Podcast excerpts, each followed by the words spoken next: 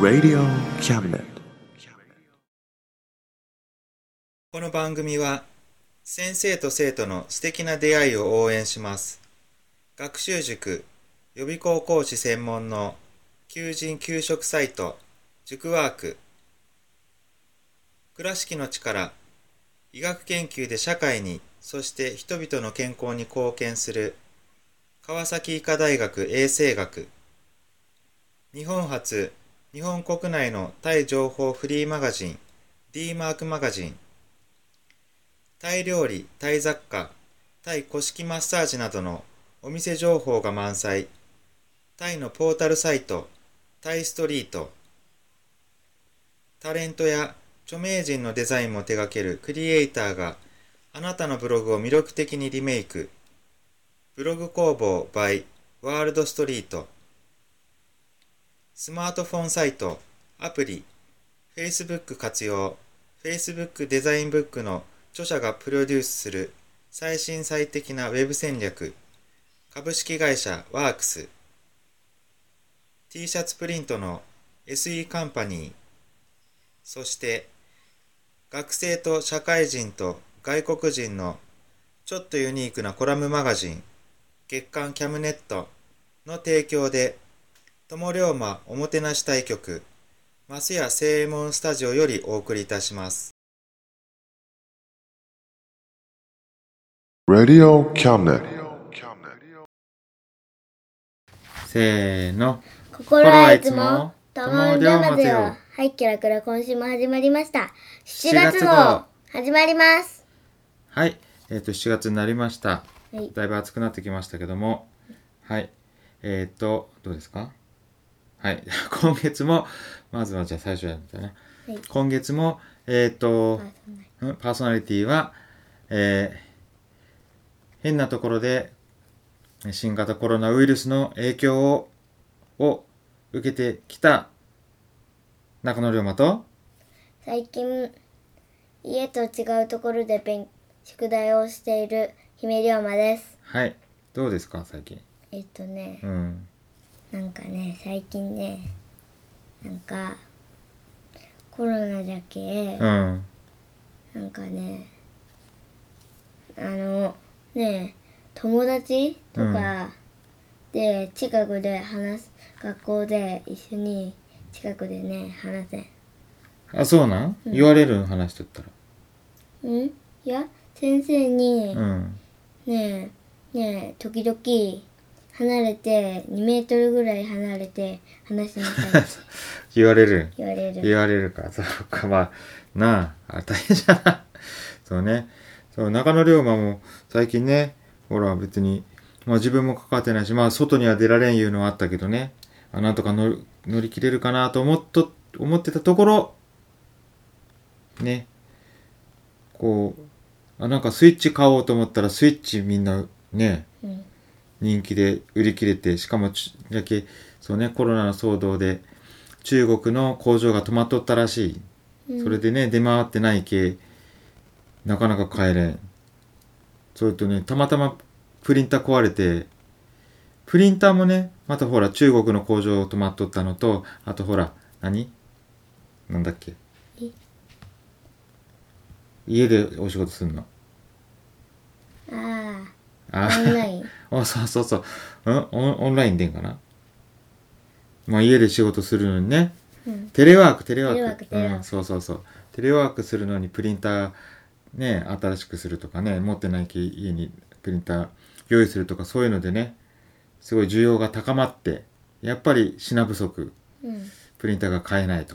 なんかそんなところでね、 影響を受けておりますが、はい。はい、まあ元気です。はい。はい。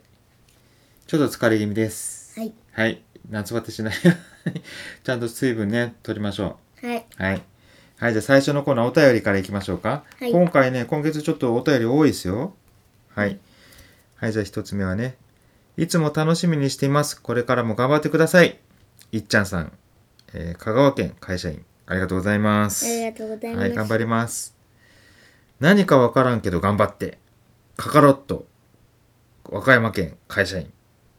何かわからんけどしかもカカロットでカカロットわかるうんわかるよ何えっとわあの「ドラゴンボール」うのん 主人公しがそカうカロット、そうそうそう孫悟空のなもともとのあのサイヤ人のね時の名前サイヤ人ですあすサイあまあサイヤ人なんだけど星にいた時のかなカカロットじゃけあの誰ベジータベジータベジータが「おのれカカロットめ!」みたいなねうん言っとったよな言っとったそうそうカカロットえー、そうなんじゃスーパーサイヤ人もしかしてこの人はい多分 そうはいちなみに53歳ですはいはいはい、じゃあ次の、はい、応援。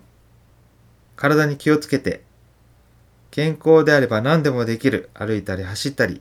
だから体の元気が一番です。柴犬さん。柴犬さんですよ。かわいいな。うんうん。50歳ですけどね。うんはい。徳島県の看護師さんです。はい、ありがとうございます。そうですありがね。とうございます、うん。健康が一番ですね。はいはいはい。まあ元気だよな。はいはい。元気だけが取り柄です。はいえー次は、応援いたします。素敵なご縁がありますように。モージャーさん。えー東京都の方ですね。はいはい。ご縁がありますように。はい何彼氏欲しい、いやうんまあえ、あ、そう。欲しいの欲しいそうですか。 頑張ってください。 はい良い出会いがあるといいですね。はいはい。 はい、じゃあ次。龍馬ファンです。いい番組です。龍馬の良さをもっと PR していただきたいです。牧場の空さん、はいえー茨城県の方ですね。はい。ありがとうございます。ありがとうございますそうですね。いい番組でしたって。ありがとうございます。ね、なかなかそんなこと言わ言ってくれる人おらんよな。そうそうそうそう、龍馬の良さね、もっと PR していきいきたいんですけどね、友の浦の良さとね、うん最近あんまり友の浦とか龍馬とか全然話出てないね。うんはい。 ちょっと活動してないしな。はい。まあちょっと頑張っていきましょうね。はいはい。じゃあ次行きましょう。頑張ろう日本おー、でかいなでかいね KA さん、えー兵庫県の方ですね。はい、頑張りましょう。頑張りまあましょうまず自分が頑張りますね。はい私が頑張ります。はい中野龍も頑張ります。はいはい。ほんまね、頑張るっていけんなって思うんだけどね。うん、 うん、言われた。はい、頑張ります。はいえーじゃあ次。頑張ってください。ぺんぺんちゃん、ペンペンちゃんかわ兵いい庫県、49歳いい。え だって書いてあるのもんぺんぺんって。うんはい、頑張ります。ありがとうございます。はいはい、じゃあ次ね。コロナに負けずに頑張ってください。ゆきちさん。神奈川県の方ですね。おー、ゆきちさんわかる ?1 万円札のことをゆきちさんって言うんで。ああゼロうん猫猫日本史だったあったあー、出てきたゆきっていちう。ねうんゆきちさんね。 あのはい。まあいい、そこ、それぐらいしていきましょう。ありがとうございます。コロナに負けてませんよ。大丈夫ですよ。はいはいえー、じゃあ次。あ、なにこれ どういうことありがとうございました。TI さん、京都府。あ、どういたしまして。何のことかよくわからないですけど、ありがとうございました。いや、こちらこそどうもありがとうございました。 はい。はい。じゃあ次はい。陰ながら応援しています。YO さん、静岡県の方。いやー、もっと陰ながらじゃなくてね、大っぴらに応援してくださいよ。はいはい。 はい。じゃあ次ね。応援しています。SO さん、群馬県の方。はい、ありがとうございまあす。りがとうございますはい、今日こん今回ねすごい多かったですね。うんもしかしてあれやっぱりちょっとステイホームでこう聞いてくれる人増えたんかな。あ確かにそううかもん、ねそうかもしれない、そう かもしれない。そうですね。うんだったり、まあそう、まあこれからね、こうコロナ落ち着いてね、みんな外に出るようになっても、えー、きそうそう、キャムネット聞いて、えっ、とね、応援してください。はいはい。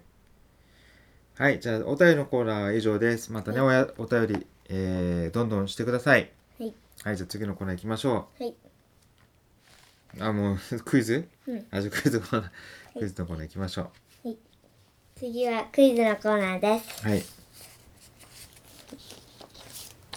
問題ですででん、白雪姫が目覚めた時ににいなかったのは恋人小人どっちはい。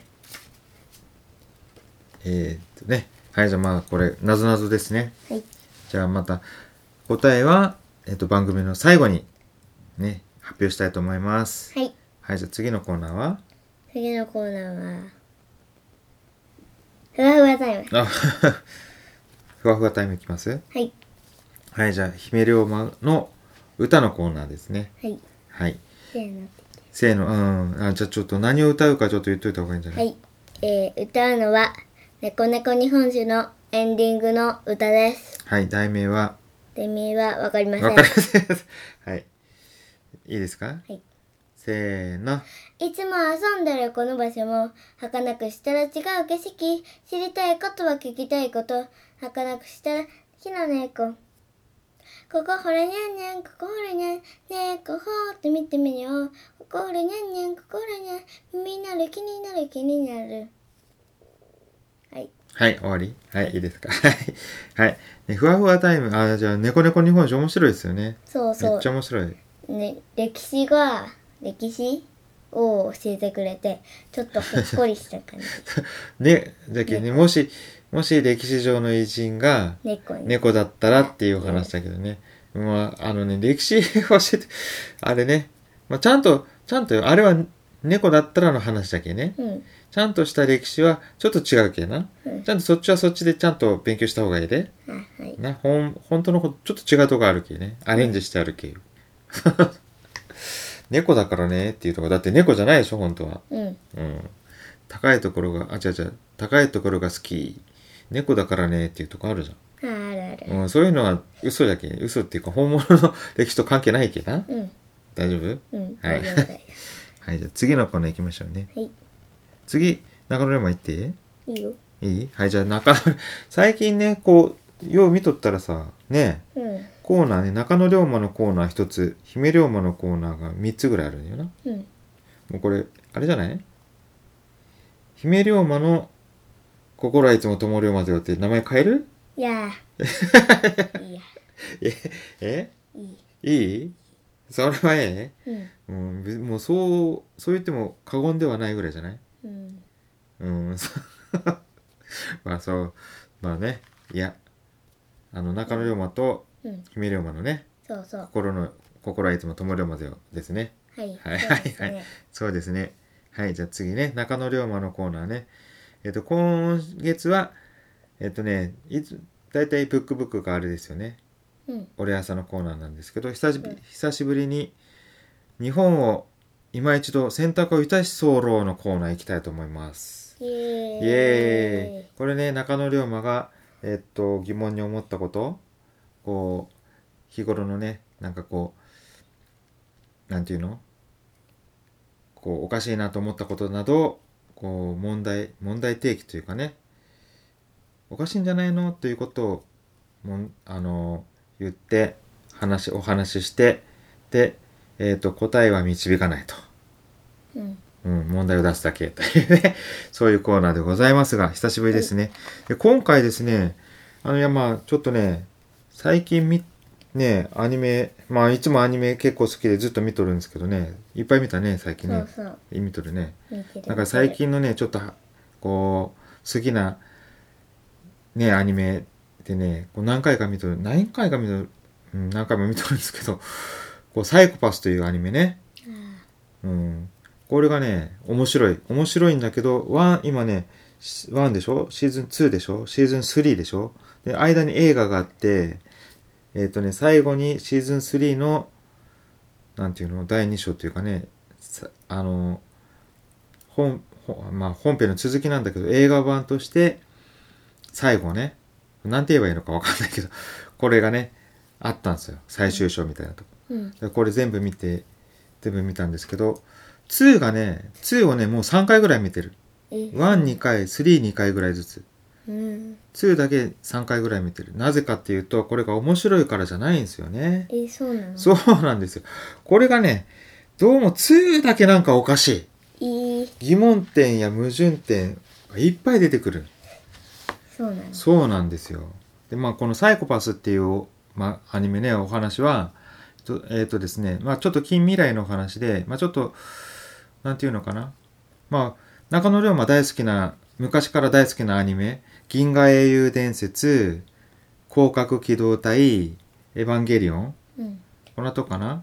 まあさ、もうちょっと新しくなれば、あの、軽音とかね、いろいろ出てくるんですけど、まあ、その中のね、えっと、広角機動隊、まあ、これも近未来の警,、えっと、警察官っていうかねそういうあの、まあ、警察官なんですけど近未来のね話でそれはねえっとそれがもうだいぶ前からねまあでも90年代からですかねあるアニメで、まあ、それ大好きなんですけど実はそのアニメを超える近未来警察もののアニメを作ろうって言ってできたのがこの「サイコパス」なんですよ。いい。そうでまあうんサイコパス、まあ、刑事ものですね。うんでサイコパスのお話の内容というのは、まあ、近未来で,、えっとですね、その世界は世界大戦というかね、まあ、戦争戦争なのかな起こってもうねどこの国ももうぐちゃぐちゃぐっちゃぐちゃのぐちゃぐちゃだからこう治安なんかもう悪いまんま、うんで日本だけがそれを立て直してこう社さ社会のシステムを構築して立て直してこう治安を維持した、あの国になってるんですけどその社会のシステムっていうのがこう話の核なんですよね。それがシビラシステムというね名前のシステムでえっ、とですね人間、まあ、市民のうん。こうサイコパスというのを測りまして自分その人のこう精神的な気持ちとか感情とかそういうものを総合してうんでそれを数値化するそれが高くなって100を超えると100を超えるとこれはね危ないとこの精神状態で犯罪を起こす犯す可能性がないあ可能性がかなり高いというのが100を超えた時点うん。そうすると、あの、気絶させられて収容されるんです。いい。そういう社会。社会システム。いい。やば。そう、あの、犯罪を犯す前にもうそのうん。 100を超えた人は潜在犯と呼ばれます。いい。もう犯行をも。もうこの人はね、もう起こす寸前、ほっといたらすぐ犯罪を犯す系。もう捕まえてしまいましょうっていう考え方。いい。おかしい。怖い、うん、怖いんですけどねでもそれをそれだから社あの犯罪を未然に防ぐことで、えーの社会の秩序を保つというねそういう社会システムでそれの中の刑事であのー刑事なんで、まあ、サイコパスというのを測るのはシビラシステムというシステムでえっ、と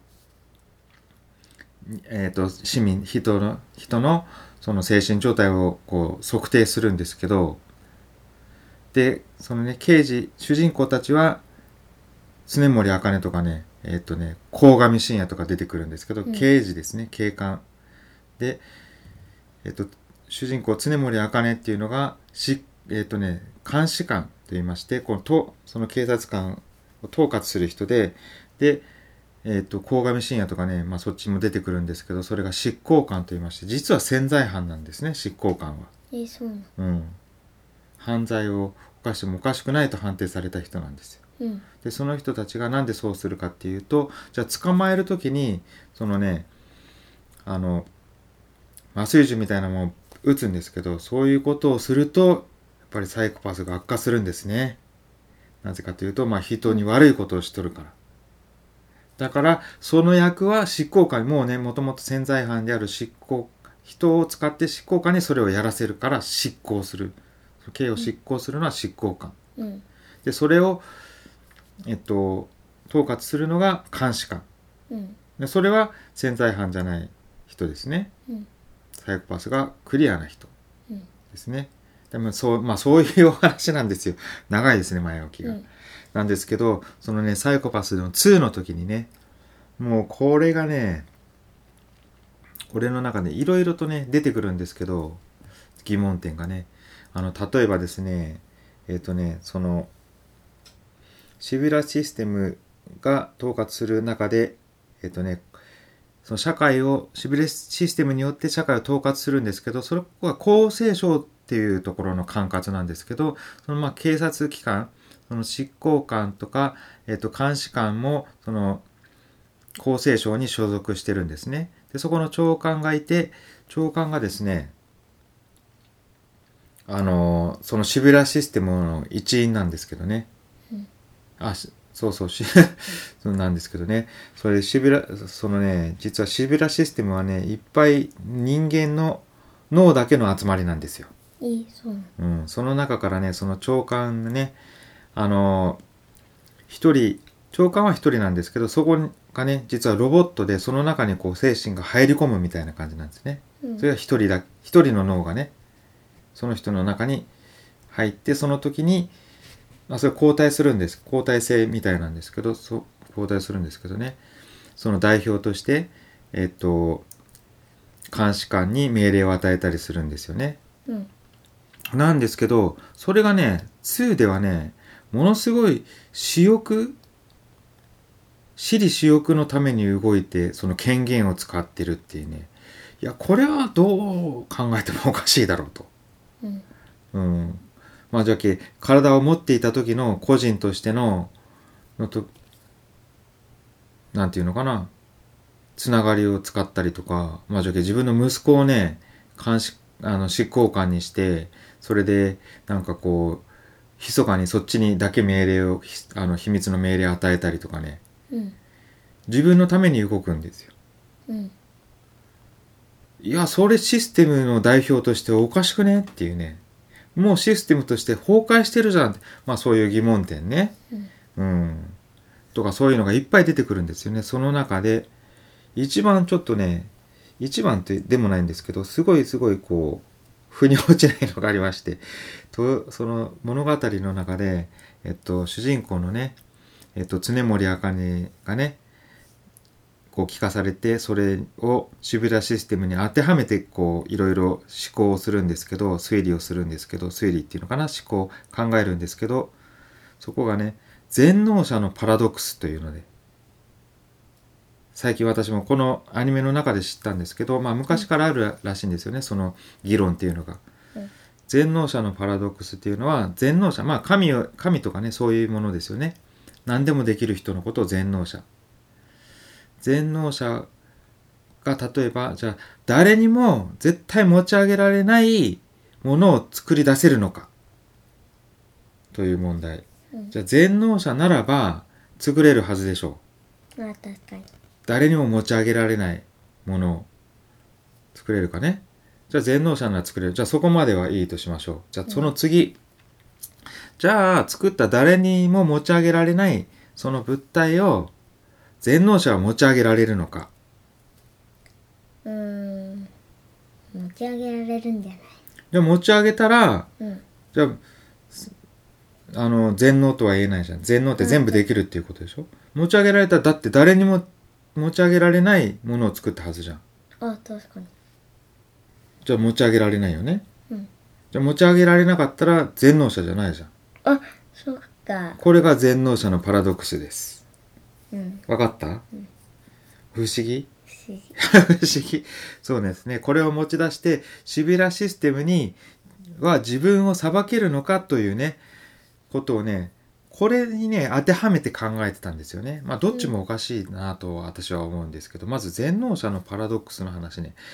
これどう考えても今の話でもね、言葉遊びでしょ確かにまず、ね、あの、あ、矛盾っていう言葉ね。あの、姫龍馬は知らないかな、矛盾。うん知らんうん、まあ、これも説明すると。 あの、まずね、中国のは、あれだったかな。矛盾って、まあ、熟語な、日本で言ったら熟語なんですけど、うん矛と盾っていう意味なんですけど、あのね、ここにね、道端で、こう、物売りがね、ここにね、どんな、こう、矛、まあ、槍みたいなやつね、武器ね、うんでも、突き通せない盾がある。これ、か、こうやってください。うん絶対に、どんな武器でも、突き刺さりません。っうんてこうやって言ってるわけ。うんで次の日ね、その同じ人が。今日はね、すごいの持ってきました。これ、どんな盾でも突き通す槍持ってきました。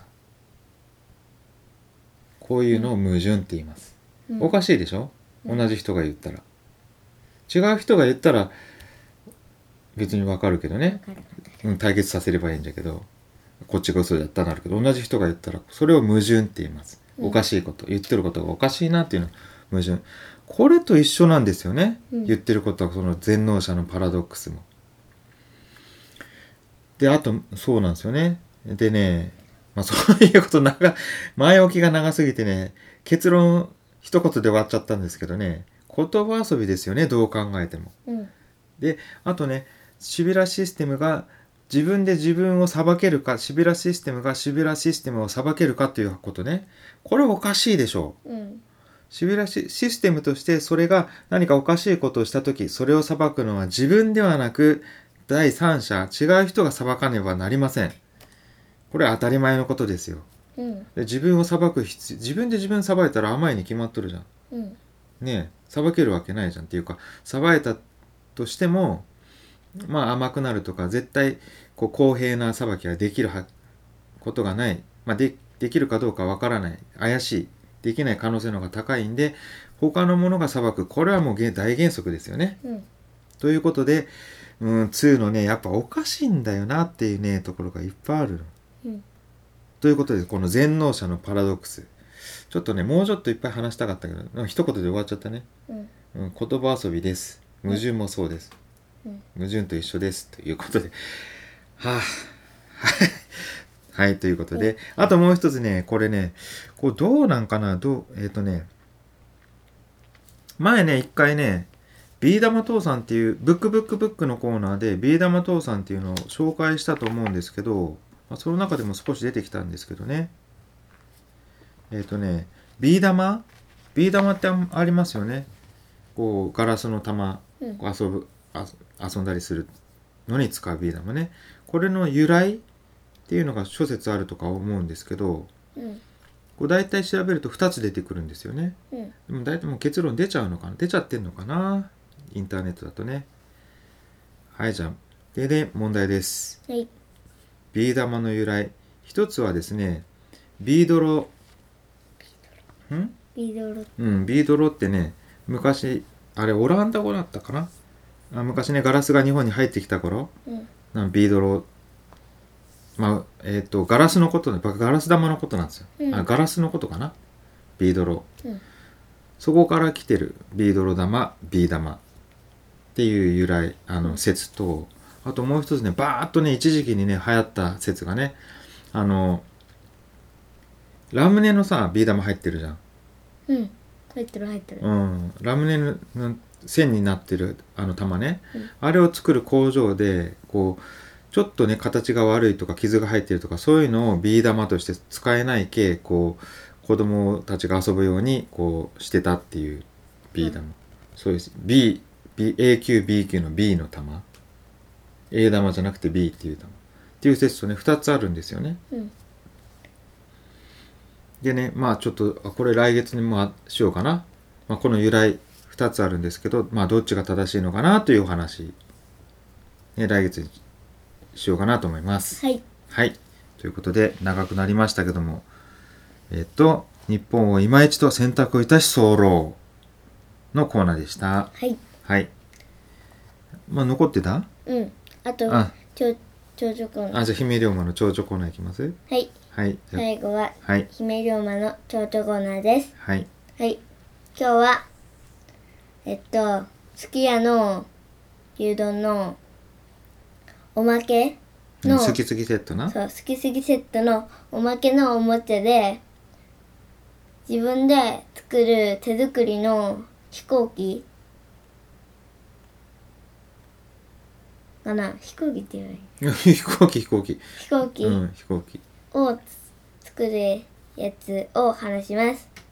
はい、もう言っちゃったじゃん、全部。ほとんど全部言ったんじゃない違う。う、まだ大丈夫。話すことある。は えい、っごめん。はと、そのやつ、ああ、そのやつ、いそのやつを書いて、開けて、作ろうとした、していて、その時に、全然できなかったから、パパにしてもらって、やって、作ってもらって、それで、飛ばしてみて、飛ばして、すぐ落ちたけどパパがあおえっとね中野龍馬が真 ん中らへんを持ったら飛ばしやすくなるって言ったからやってみたらちゃんと飛ばせてそれで楽しかったです終わりい、終わり。ねあれよくできとるよな、なんかちょっと下敷きの薄っぺらい、まあ、プラ板みたいのでできててこうこう切り切り抜けるこう線も入っててパチパチって簡単に手で切り抜いて組み立てるよねうんでペラペラなんだけどな紙飛行機みたいなんだけどよく飛ぶよねあれ、うん面白かったねうんはいということであとはあれな、えっとクイズの答えはいじゃあ最後はクイズの答えをね発表したいと思いますはいそうそう、じゃあクイズの答え探してる間にね、そうそう、広島のね、広島 FM の金曜日5時からかな ?5 時かなの、そうそう、えっと、庄司悟のリクエスト魂がね、あ、違う違う、カウントだ魂がね、何年かぶりなんかなだいぶぶりだと思うんだけどな。カウン、あの、リクエスト魂にね、名前が戻っとったよね。うん いやいや、別にどうでもいい話ですけど。はい、じゃあ、用意できましたははいい、じゃあ、さあ、ちょっと問題から。はい準備できてないじいゃん。や答えだけ言おうとしだたって答えだけいやいや、問題もいもう一度言おうよ。はい、白雪姫が目覚めた時にいなかいなかったのは小人あ恋人小人どっち、はい、じゃあ答えはえー、答えは小人どうしてえっとどうしてかというと恋人の「い」のところは「い」なかったからだから恋人はいていて恋人はいたってそう、いがなかったよねそう。恋人はいがあるけど、うん小人はいがないけ、いない、そういない、いなかったってことじゃろうんそういうことですねそういう。はい。これなかなかちょっとね、ええ問題ですね。謎々ですね。はい。はい、ありがとうございます。はいはい、ということで、今月これで終わりでいいかなはいはい、じゃあ、また来月ね、皆さん元気でお会いしましょう。さはい。よさよなならら。あ、もう一個あったいうこと。えちょっと今月のね、うんこれね、ちょっとだけなんかが違います。はいちょっと皆さん考えてみてください。何かが違います。今回の放送。よーく聞いてください。よく聞いてもわかんないかな。うんうん。じゃあまあ来、来月発表しようかな。じゃあ、はいまた来月会いましょう。さよなら。 Radio Cabinet. Radio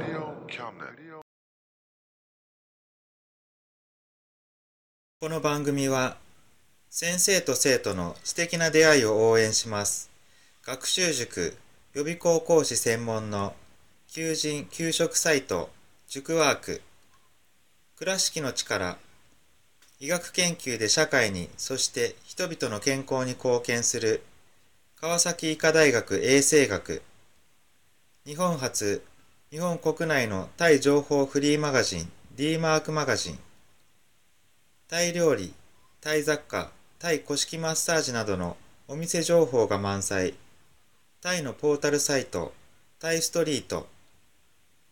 タレントや著名人のデザインも手掛けるクリエイターがあなたのブログを魅力的にリメイク。ブログ工房 by ワールドストリート。スマートフォンサイト、アプリ、Facebook 活用。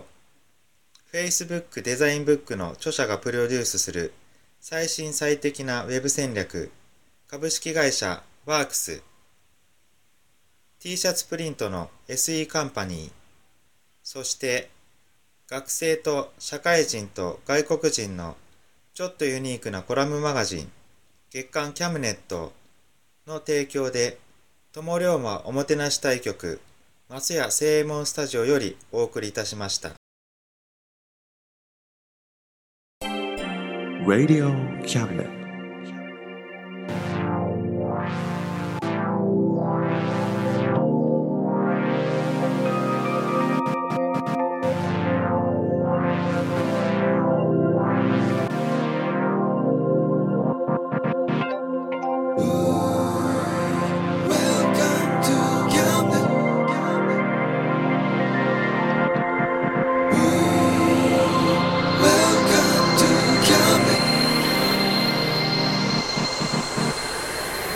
We can listen, we can see you.